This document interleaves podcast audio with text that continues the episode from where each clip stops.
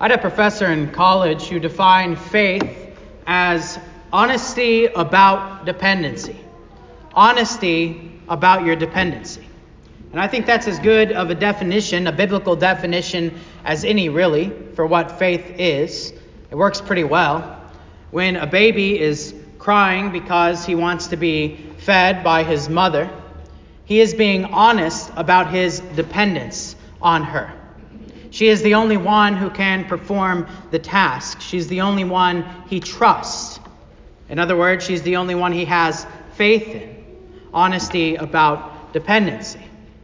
When a person is utterly distraught over the lack of money in their checking account and they're looking at the bills and the amount due on them, they are being honest about their dependence on money.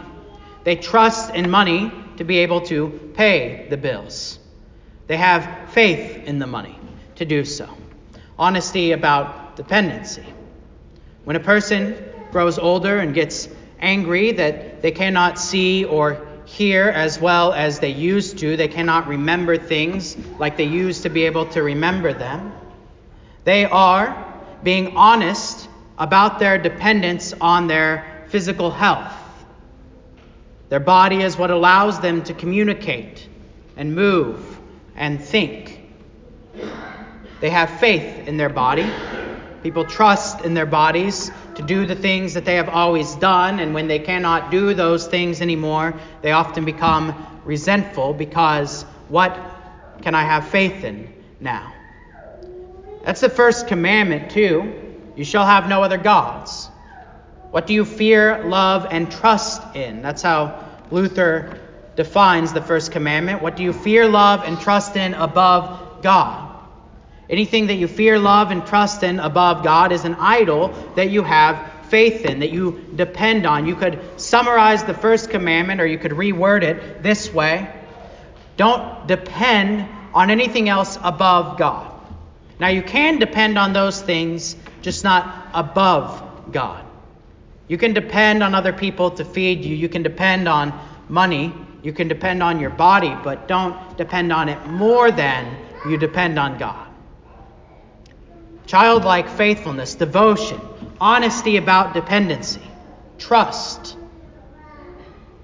That is the first and greatest commandment. And what happens in the gospel reading for today in Mark chapter 8, the feeding of the 4,000, it is a beautiful image, a beautiful painting, if you will, of this faith, of this kind of faith, of exactly that kind of devotion, that kind of honesty about dependency. I would argue that the crowds and the disciples, which is kind of surprising, and Jesus himself paint for us, they, they draw for us this magnificent picture of what faithfulness looks like in life. A picture that we would do well to imitate, and so that's what we're going to consider this morning what does faith look like? We'll start with the crowds first. The first thing that we learn about the crowds is that this is a great crowd. This is a numerous crowd. Eventually, we get the number 4,000. First, Mark just records it as a great crowd. And if you read Matthew's accounting of the feeding of the 4,000, you find out it's not just great, it's also diverse or varied. You have people who are blind. You have people who are crippled. You have people who are lame. I would venture that you would also have people who are poor, people who are rich, people who can hear and walk and see just fine as well. All sorts of people there following Jesus, a great crowd, a numerous and varied crowd. On top of it being numerous and varied, a lot of commentators will also point out that this is probably a predominantly Gentile crowd. Matthew, which is more detailed, although in my opinion a little more boring than Mark's gospel, Mark is more adventurous. He's always going somewhere and getting to the point. In Matthew's gospel, you get the location of where this happens, which is by the Sea of Galilee, up on the mountain, which is kind of a, a Gentile region. And you also have the number 7 instead of the number 12, like you have with the feeding of the 5,000 when there's the leftovers that are counted. This is probably one of the differences between the feeding of the 5,000, which happens before this, and the feeding of the 4,000. Sometimes people get confused why there's two different feedings I think the two main differences are that one, you have the uh, Israelite feeding of the 5,000, that's a predominantly Jewish area, and then you have the Gentile feeding of the 4,000 in a predominantly Gentile region. And the other difference is that in the feeding of the 5,000, it's more of a feast, where this is more of an emergency food feeding. So those are the kind of differences, just so you're aware. But in this feeding of the 4,000, the point here is that they're Gentiles. And if that's the case, there's no reason for them to be there. What is the social or religious re- reason for these Gentiles to go and listen to a rabbi speak for three days? It's normal for Israelites to go and listen to rabbis in the temple, to go and hear what they have to say, to become a disciple of a rabbi and listen to their teacher. But these are people who have no real reason, at least socially or religiously, to hear him. And so it's a big crowd. It's a Gentile crowd who has no reason for hearing them. And on top of all of that, they're there for three straight days. They don't stop listening to him. They hold on to every word that he's saying three days straight. And what I think all of that adds up to, when you add up those, those three points big, Gentile, long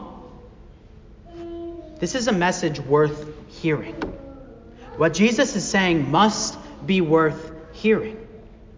Why else would they be there? Why would there be so many of them, and why would they be there for so long if this message was not so incredibly valuable to them? And that is because, as you should well know, Jesus' words are words of power. Jesus' words are words that are different than any words the world can ever give you. The world will give you lots of words, endless words.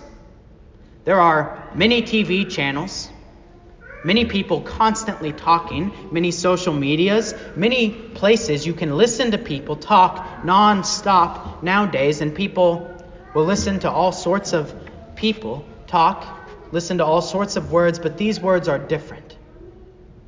These words are powerful. When Jesus speaks, things happen. When Jesus says, I baptize you in the name of the Father and of the Son and of the Holy Spirit, you are washed. You are cleansed. You are made his child. You are made an heir with Jesus Christ of eternal life. When he says, This is my body broken for you, this is my blood shed for you for the forgiveness of sins, it is the bread and the wine are his body and his blood given for you for the forgiveness of sins, for life, for salvation. When he says to you, Take my yoke upon you and learn from me, for I am gentle and lowly in heart, and you will have rest in your souls. You have rest. You have the peace of God which surpasses all human understanding. These words are not human, they are God's words. They are powerful words, and they are still worth hearing today. That is why I must keep preaching. That is why we do what we do here, week in and week out, why I can't stop saying this message. This is why I preach probably longer than you want me to preach, or at least than maybe previous pastors have preached before. Because these words are worth hearing. And that's not about me, it's about Jesus. It's about his words. These words must be heard. This message must be proclaimed. The good news of repentance and faith. The good news of sorrow and darkness turned into joy and light. The good news that you are justified. You are made righteous before the Father. There is nothing that can stand against you, no one that can stand against you. You will be vindicated on the last day. You will be called righteous if you have faith in Him. This message of salvation. They are words worth hearing. Words worth hearing for the 50 or so people here every Sunday. Hopefully, there will be even more. Words worth hearing for the 4,000 that would not let go of these words on the mountain with Jesus.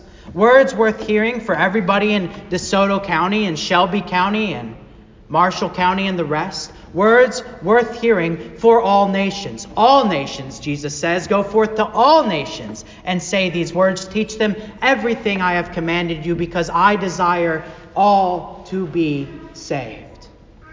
Words worth hearing because they're worth everything. Because it's the message, the one thing needful.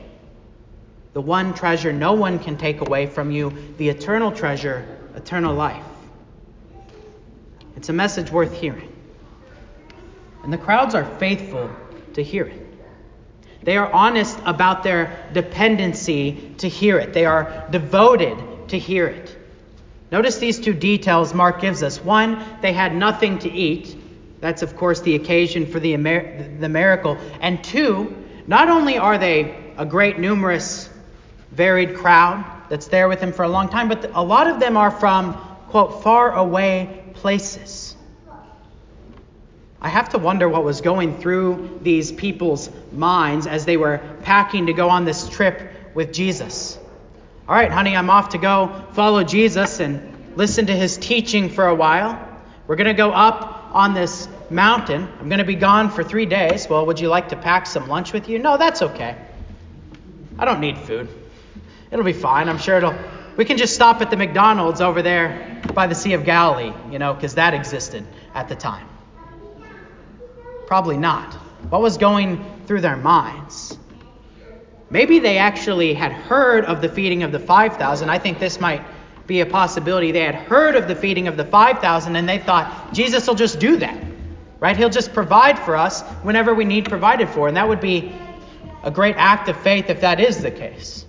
But regardless of what they were thinking when they were packing for their trip to go listen to the teaching and preaching of Jesus, I think we can say this that their devotion to come from faraway places and not have food it is a sign of faith. It is a sign of devotion. They are honest about their dependency on Jesus at least on his words, I can't help but to think of this word man does not live by bread alone, but by every word that comes from the very mouth of God himself. Imagine having a word like that. Imagine having a word that is worth foregoing food for, that is worth foregoing comfort for, that is worth traveling for. We have had and we have people in this congregation who travel to hear this word who come all the way down from places like Senatobia or around there. We have had people who came from up towards Millington to hear this word. And why? Because when you realize what this word is, you realize how much it is worth giving up anything for, everything for, traveling three days with Jesus for, traveling 60, 70 miles for going to find the word wherever it is to be found. Imagine having that kind of word and you have it. And so imitate the crowds in this. Be like the crowds in this. Treat the word for what it is worth. Do not neglect the word in your life. Not just in coming to church, but also in your own devotional life at home. Do not neglect the hearing, the reading, the studying of His Word. Be faithful like the crowds. Now, the second part of this faithfulness image that we're painting here is maybe not you, what you would expect, but I believe it's the disciples. Now, in the feeding of the 5,000, you definitely get the disciples' doubt. In the feeding of the 5,000, whenever the crowds are there, the disciples go up to Jesus and they, they say, Jesus, we can't do this. Send the crowds away. Send them back to get their own food at home. That doesn't happen here. Here they ask the question how can one feed these people in this desert place, in this desolate place? And you could take that again as a question of doubt. How can anyone do this, Jesus? We can't we can't do this. I think, however, that they had learned from the feeding of the 5,000 and that this question is not a question of doubt, but it is actually a question of faith. Jesus, we don't know how, but we know that you will. It's not if, It's how. How can one do this, Jesus? You tell us. Tell us what to do, and we'll do it. And regardless of if that's in the disciples' minds or not, we can't really get totally into their minds. I just think that's a textual possibility. Regardless of that, that is how you should approach prayer with Jesus. Not if, but how. Not if Jesus will comfort you in the midst of your distress, in the midst of all the stresses that you have in life. Not if Jesus will show you the way that you should go. Not if Jesus will be there to help you when people are unjust to you and anger you. Not if he will vindicate you on the last day, but how. Ask him to show you how he will comfort you. Ask him to show you how he will give you justice. Ask him to show you how he will vindicate you. Ask him to show you where in your life you should look for these things. Ask him to show you his word. Ask him to show you his grace. Ask him to show you his mercy.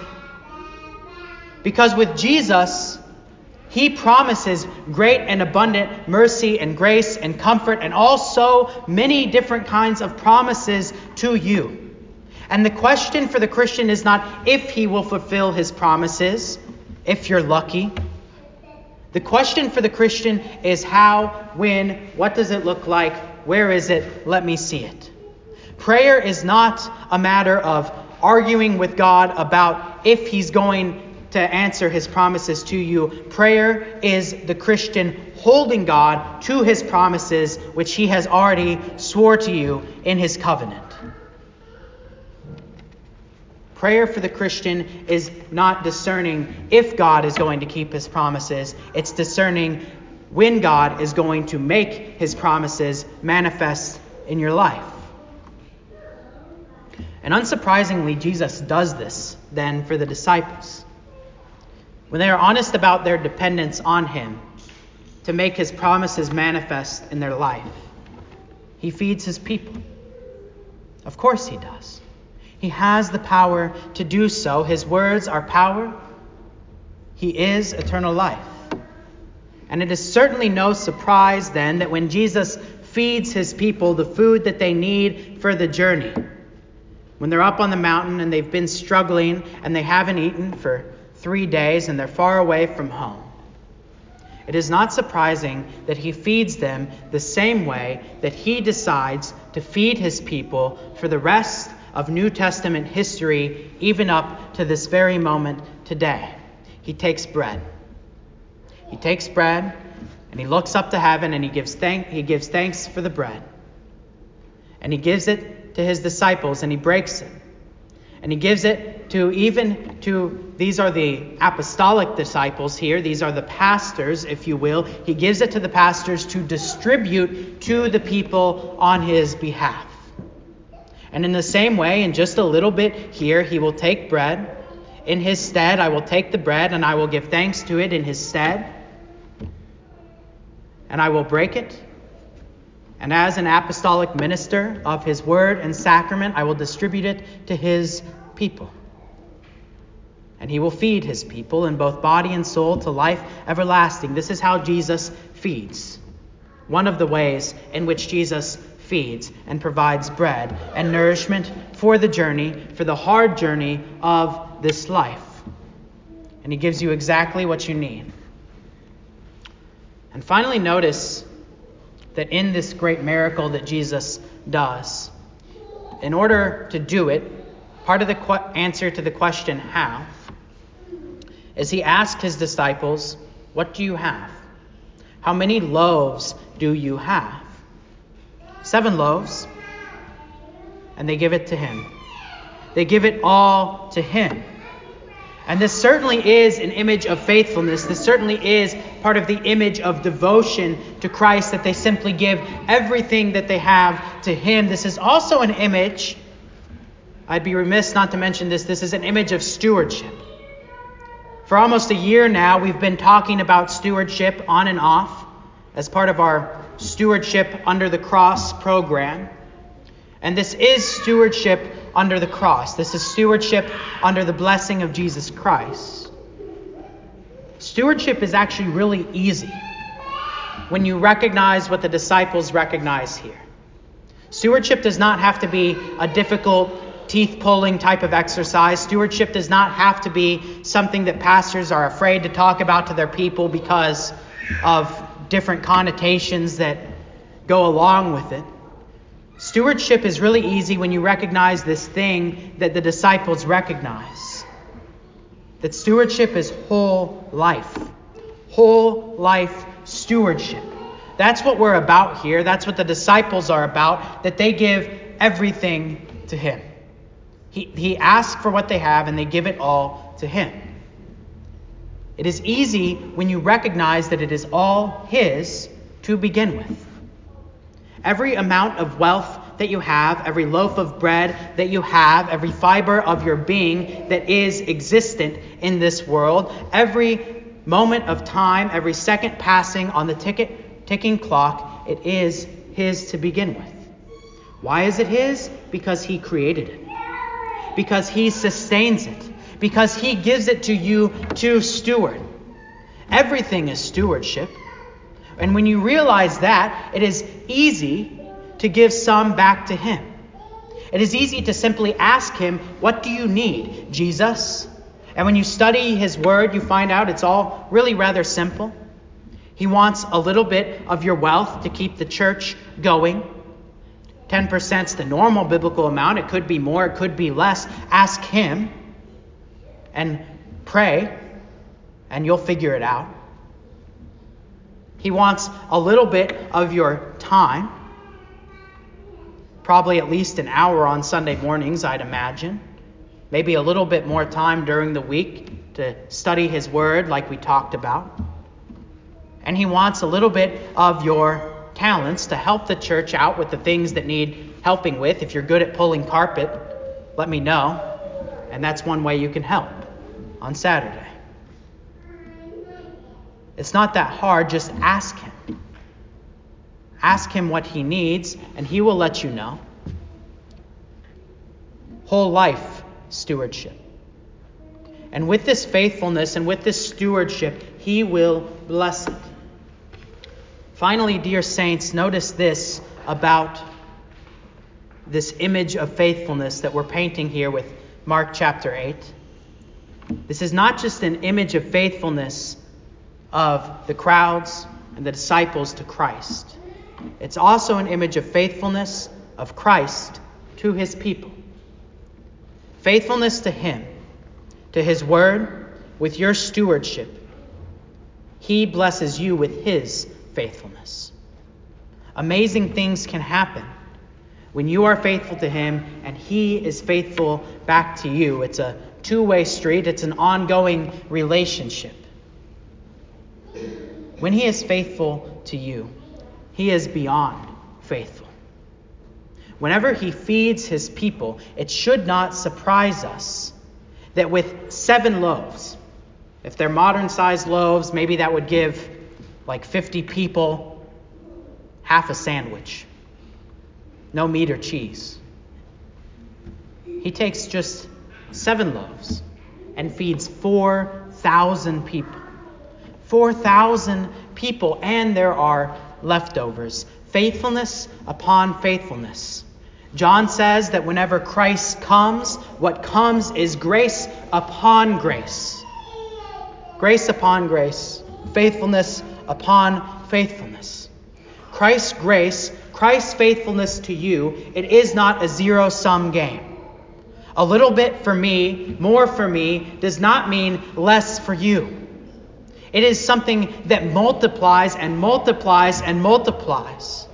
The Psalter talks about it this way that when Christ comes, his grace comes and it fills up your cup, and your cup overflows. And when your cup overflows, there are cups under it that fill up with the overflowing mercy and grace of Jesus Christ. And those cups fill up and overflow, and those cups fill up and overflow, and it multiplies and multiplies and multiplies.